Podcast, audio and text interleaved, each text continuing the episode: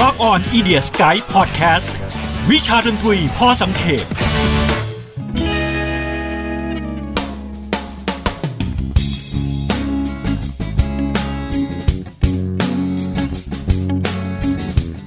อะไรอะไรก็เพลงยุค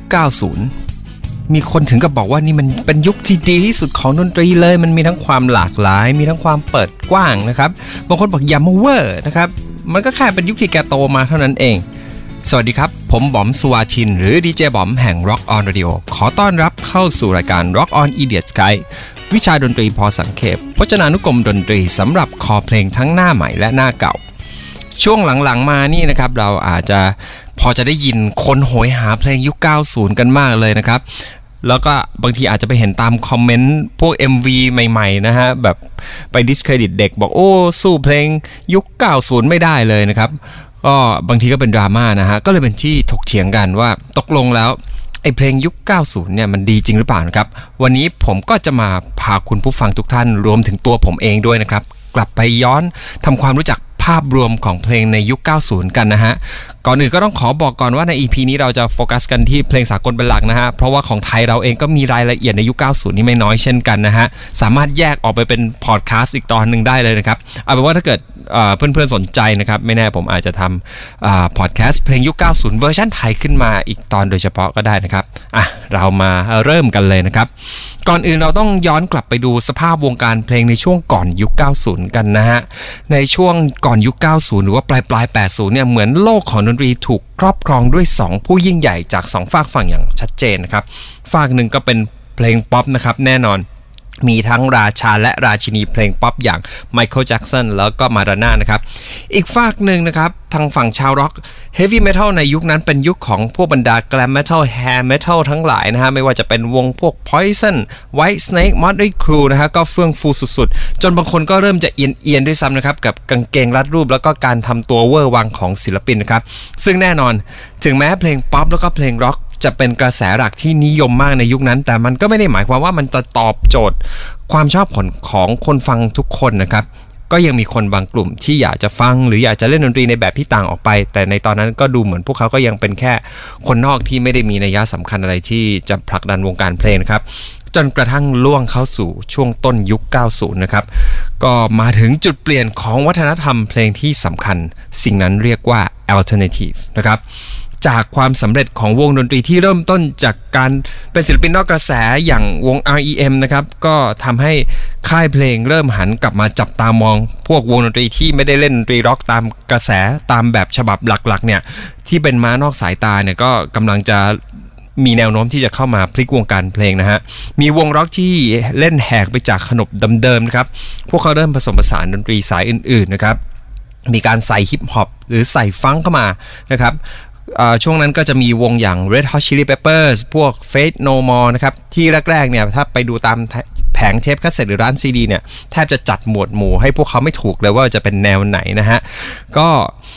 มีการแบ่งแนวย่อยของเพลงพวก Alternative ไปมากมายนะครับ แต่ว่า แนวที่เป็นหัวหอกและไม่พูดถึงไม่ได้เลยก็คือ grunge นะครับ ซึ่งนำโดยหัวหอกอย่างพวกบรรดาวงจากเซีแอตลไม่ว่าจะเป็น Alice in Chains นะครับ Pearl Jam Soundgarden และแน่นอน Nirvana นะครับ พวกเขาเล่นดนตรีด้วยความเกลี้ยวกราดด้วยอารมณ์แบบพังนะครับ แต่ว่าก็มีริฟยันๆต่ำๆแบบเฮฟวี่แต่งตัวแบบไม่เอาอะไรนะฮะ ลืมไปเลยพลุไฟหรือว่าการทำตัวเลิศหรูหราอะไรอย่างนี้นะฮะ มีแค่เสื้อยืดกับกางเกงยีนขาดๆแล้วก็เวทีเล็กๆนะฮะแต่ว่าพวกเขาประสบความสำเร็จเริ่มจากในตลาดอินดี้แล้วก็ค่อยๆ แพร่ขึ้นมาสู่วงกว้างแล้วในที่สุดก็ขึ้นไปเบียดชาร์ตในระดับประเทศจนได้นะครับ ก็โดยเฉพาะ Nirvana อัลบั้ม Nevermind นะฮะดูเหมือนจะเป็นประตูเปิดทางให้กับบรรดาดนตรีนอกกระแสอย่าง Alternative ที่ไม่ใช่แค่ Grunge นะครับ มันปลดล็อก ทุกดนตรีทุกแนวเลยนะครับ อะไรก็ได้ที่ไม่ใช่ mainstream ในตอนนั้น ที่จะต้องมานั่งรอให้คนนู้นคนนี้มากำหนดเทรนด์ไม่กี่คนนะฮะหมดยุคแบบนั้นแล้วนะครับ วงดนตรีเจ๋งๆ มากมายนะครับ ไม่ว่าจะเป็น Stone Temple Pilots นะครับ The Smashing Pumpkins Weezer Soul Asylum Third Eye Blind Spin Doctors นะครับ พวกนี้ก็เริ่มมีชื่อเสียงขึ้นมาขายดีไม่แพ้วงระดับ mainstream นะครับ แล้วก็บรรดา pop punk อย่าง Green Day ชุด Dookie นะฮะ Offspring หรือว่า Rancid ก็มาในช่วงนี้นะฮะ หรือว่าพวก third wave ska ska punk อะไรพวกนี้นะฮะ ก็มาแจ้งเกิดอะพวกนี้จะมาในช่วงปลายปลาย 90 นะฮะ แต่ก็ได้รับอิทธิพลจากอ่า alternative ตั้งต้นเหมือนกันนะฮะ ไม่ว่าจะเป็น Sublime Smash Mouth รวมไปจนถึงโนด o u b t นะครับ หันมาทางฟากอังกฤษกันบ้างนะครับแหมเราจะไม่พูดถึงอังกฤษไม่ได้เลยนะครับ แน่นอนมีวงดนตรีสำคัญสำคัญใน movement นี้อย่าง The Stone Roses นะครับ Radiohead Suede Pulp Blur Elastica The Verve โดยเฉพาะ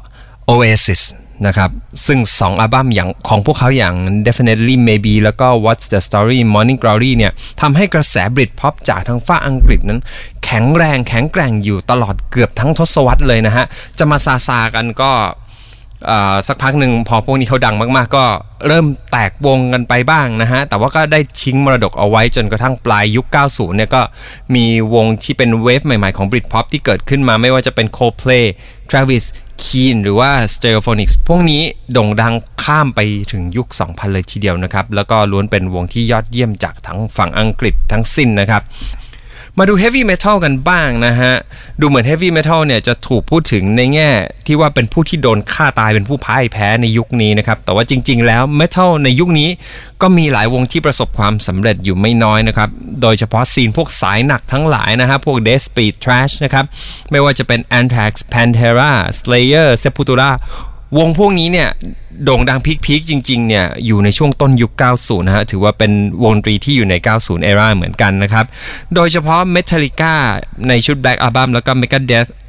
ในชุด Countdown to Extinction เนี่ยจริงๆ พวกเขามาพีคสุดๆ ในช่วงยุค 90 นะครับ รวมไปจนถึงการ San Roses นะครับ ก็ยังโด่งดังแล้วก็ทัวร์มากมาแล้วยังดูเหมือนทำตัวเตะจุยหน้าหมันไส้ได้อยู่เหมือนเดิมนะครับ วง Heavy หลายๆ วงก็ปรับตัวอยู่รอดมาได้นะครับ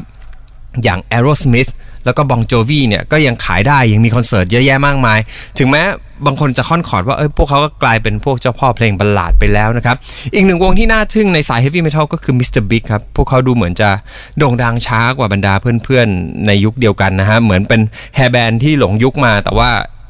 เอกลักษณ์ของพวกเขาคือเล่นดนตรีเก่งมากๆนะฮะ แล้วก็พวกเขาดูเหมือนจะเป็นความหวังสุดท้ายของบรรดาชาวหูเหล็กในช่วงยุค 90 เลยนะครับ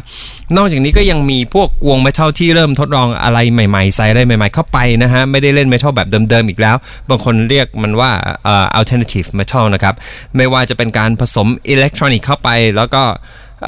บรรดาวง industrial นะฮะในช่วงนั้นก็เกิดขึ้นมามากมายนำโดย Nine Inch Nails นะครับ KMFDM แล้วก็ Marilyn Manson นะครับ หรือพวกที่ใส่แรปเข้าไปนะฮะ อย่าง Rage Against the Machine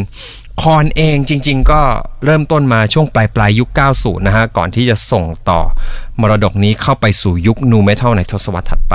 อะเดี๋ยวจะหาว่าเราจะพูดถึงฝั่งร็อกอย่างเดียวนะครับ จริง ๆ แล้ววงการป๊อปในยุคนี้เนี่ยก็มีสีสันไม่แพ้กันนะครับ จริง ๆ แล้วไมเคิลแจ็กสันอัลบั้ม Dangerous นะครับ ถ้าไม่ไปมองความสำเร็จของ Nirvana ชุด Nevermind เนี่ยถือว่า Dangerous ประสบความสำเร็จไม่น้อยนะฮะ ยังโด่งดังอยู่ในช่วงต้นยุค 90 นะครับ มีเพลงดัง ๆ มากมาย Black or White Heal the World ก็ดังขนาดที่คอนเสิร์ตในไทยตอนนั้นเป็นที่ฮือฮามาก ๆ นะครับ แล้วก็ ดูเหมือนวงการป๊อปในช่วงนี้เนี่ย พวกบรรดาเพลงโซล R&B นะครับ จะเข้ามามีอิทธิพลมากขึ้นมากกว่าการที่จะเป็นเพลง song form แบบป๊อปเดิมๆนะฮะ ไม่ว่าจะเป็นวงอย่าง TLC นะครับ แล้วก็เป็นสาย a cappella อย่าง Boyz II Men หรือ The Fugees นะครับ ทางด้านฝั่งฮิปฮอปนะครับ ก็มี movement ที่น่าสนใจนะครับ จากเดิมที่ทางฝั่งนิวยอร์กเป็นผู้ครองซีนหลักเนี่ยดูเหมือนมันก็จะเริ่มกระจายไปในโซนอื่น ทั้งแคลิฟอร์เนียลอสแองเจลิสแอตแลนตาฮูสตันเบย์แอเรียไมอามีชิคาโกนะฮะศิลปินในยุคนั้นก็จะมีอย่าง Dr. Dre ทูแพคนะฮะ แล้วก็ Notorious B.I.G. แล้วก็ Snoop Dogg ในอัลบั้ม Doggy Style ก็ดังมาก ๆ เช่นเดียวกันนะฮะ ยุค 90 นี้ถือว่ายังเป็นยุคทองของบรรดาดิว่าตัวแม่มากมายไม่แพ้กันนะฮะ ไม่ว่าจะเป็นวิทนีย์ฮิวสตันนะครับ มารายแครีแล้วก็เซลีนดิออนนะครับส่วนการทำงานในแบบที่เป็นตัวของตัวเองเนี่ย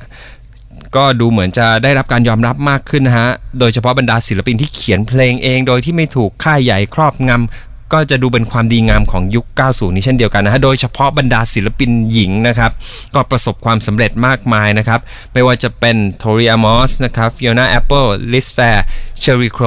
แล้วก็สาวน้อยมหัศจรรย์อย่างอลันนิสมอริเซตให้ตายเถอะผมพูดถึงอลันนิสมอริเซตณตอนนั้นเป็นสาวน้อยมหัศจรรย์นะฮะปกติปัจจุบันเป็นตำนานไปแล้วนะฮะและแล้วเราก็ เข้าสู่ช่วงยุคปลาย 90 กันนะฮะ กระแส Alternative ก็เริ่มอิ่มตัวนะฮะ แล้วก็ค่อยๆ ซาไป แต่แน่นอนมันยังทิ้งมรดกสำคัญเอาไว้นะครับ สิ่งที่สำคัญที่สุดก็คือ มันทิ้งความหลากหลายเอาไว้ แล้วมันก็ทุบทำลายการผูกขาดวงการเพลง ธุรกิจเพลงแบบเดิม ๆ นะฮะการเสียชีวิตของเคิร์ตโคเบนเหมือนเป็นไฟบังคับทำให้เนอร์วานาก็ต้องหยุดตัวเองไว้ที่ตำนานของยุค 90 นะฮะ แต่ว่าก็ยังมีวงดนตรีเกิดใหม่ที่ได้รับอิทธิพลจากพวกเขานะฮะ ก็แน่นอนบางคนก็เรียกว่า post grunge นะครับ มันจะเริ่มต้นมาจากใครอื่นไม่ได้นอกจากอดีตสมาชิกเนอร์วานาอย่างเดฟโกรลและวง Foo Fighters รวมถึงศรีภรรยาของเคิร์ตโคเบนอย่างวงโฮและคอร์ทนีย์เลิฟนะครับ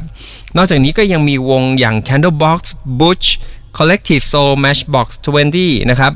วงเหล่านี้เนี่ยได้วางรากฐานสำคัญของดนตรีในสาย Post Grunge เอาไว้นะครับ ที่ในที่สุดก็จะมาประสบความสำเร็จอย่างมากในยุค 2000 ที่มีวงดนตรีอย่าง Nickelback Creed Lifehouse แล้วก็ Three Doors Down นะครับ พวกนี้เขาตั้งวงกันในยุค 90 นะฮะ แต่ว่าพวกนี้เขามาดังกันจริง ๆ ในช่วงยุค 2000 นะครับ ปลายยุค 90 ยังเป็นยุคเฟื่องฟูของบรรดาบอยแบนด์เกิร์ลกรุ๊ปด้วยนะครับ ไม่ว่าจะเป็น Backstreet Boys NSYNC 98 Degrees Hanson Spice Girls นะฮะ แล้วก็บรรดาขวัญใจ teen pop อย่างเจสสิก้าซิมสันแมนดี้มัวร์แล้วก็แน่นอน 2 คนที่ขับเคี่ยวกันเป็นเจ้าหญิงแห่งวงการป๊อปก็คือคริสติน่าอากิเลราแล้วก็บริตนีย์สเปียร์สก็เริ่มมาโด่งดังในช่วงใกล้สิ้นยุค 90 นี่เองนะฮะตอนที่ปลายปลายยุค 90 เนี่ย เหมือนทุกอย่างที่มาแย่งซีนของ Alternative และอื่น ๆ ทั้งหมดไปก็คือ ยุคที่เรียกว่าเมเลเนียม แล้วก็ความหมกมุ่นเรื่องวันสิ้นโลกนะฮะ ใกล้ปี 1999 เข้าไปทุกทีไม่ว่าจะเป็นหนังเป็นเพลง เป็นหนังสือเกี่ยวกับความเชื่อ พวกนี้นะฮะ ก็ส่งผลต่อวงการเพลงเหมือนกันนะฮะ โดยเฉพาะการมาถึงของบรรดา ดนตรีอิเล็กทรอนิกส์หนักๆ ล้ำๆ ที่ดูเหมือนมาจากนอกโลกนะฮะ ไม่ว่าจะเป็น break beat พวก drum and bass big beat jungle นะครับ ก็จะมีวงดนตรีที่ดังๆ ในช่วงปลาย 90 นี่ก็อย่าง The Prodigy นะฮะ The Chemical Brothers Fatboy Slim รวมถึงบรรดาพวกเพลงแดนซ์เพลง rave music นะฮะ ที่เป็นดนตรี dance beat เร็วๆ หนักๆ ที่ ค่อยๆเข้ามาแทนที่บรรดาวงสด แล้วก็ทั้งตามคลับแล้วก็ตามเทศกาลดนตรีนะฮะ เรียกว่าให้คนเต้นกันขาขวิดแบบลืมตายเหมือนจะไม่มีวันพรุ่งนี้จริง ๆ เมื่อวันสิ้นสหัสวรรษมาถึงนะครับ แล้วนี่ก็คือภาพรวมของดนตรียุค 90 เท่าที่ผมรวบรวม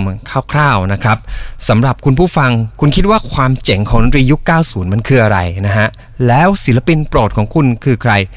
ก็ช่วยกันเสนอความคิดเห็นนะฮะ บางวงผมอาจจะตกหล่นไปช่วยกันมา คอมเมนต์กันได้นะฮะ ไม่ว่าจะเป็นทางหน้า Facebook ของ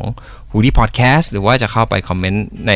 ช่อง YouTube ก็ได้นะครับ แล้วกลับมาพบกับ Rock on Idiot Sky วิชาดนตรีพอสังเขปตอนต่อไปได้ทาง w w w h o o d i e p o d c a s t c o m หรือว่าจะฟังทาง Spotify, Podbean, Apple Podcast และ SoundCloud ช่อง Hoodie Podcast หรือว่าทาง YouTube แล้วก็ Daily Motion ทางช่องของ BEC t e r o Radio กันได้นะครับสำหรับวันนี้ก็ต้องลาไปก่อนนะครับ สวัสดีครับ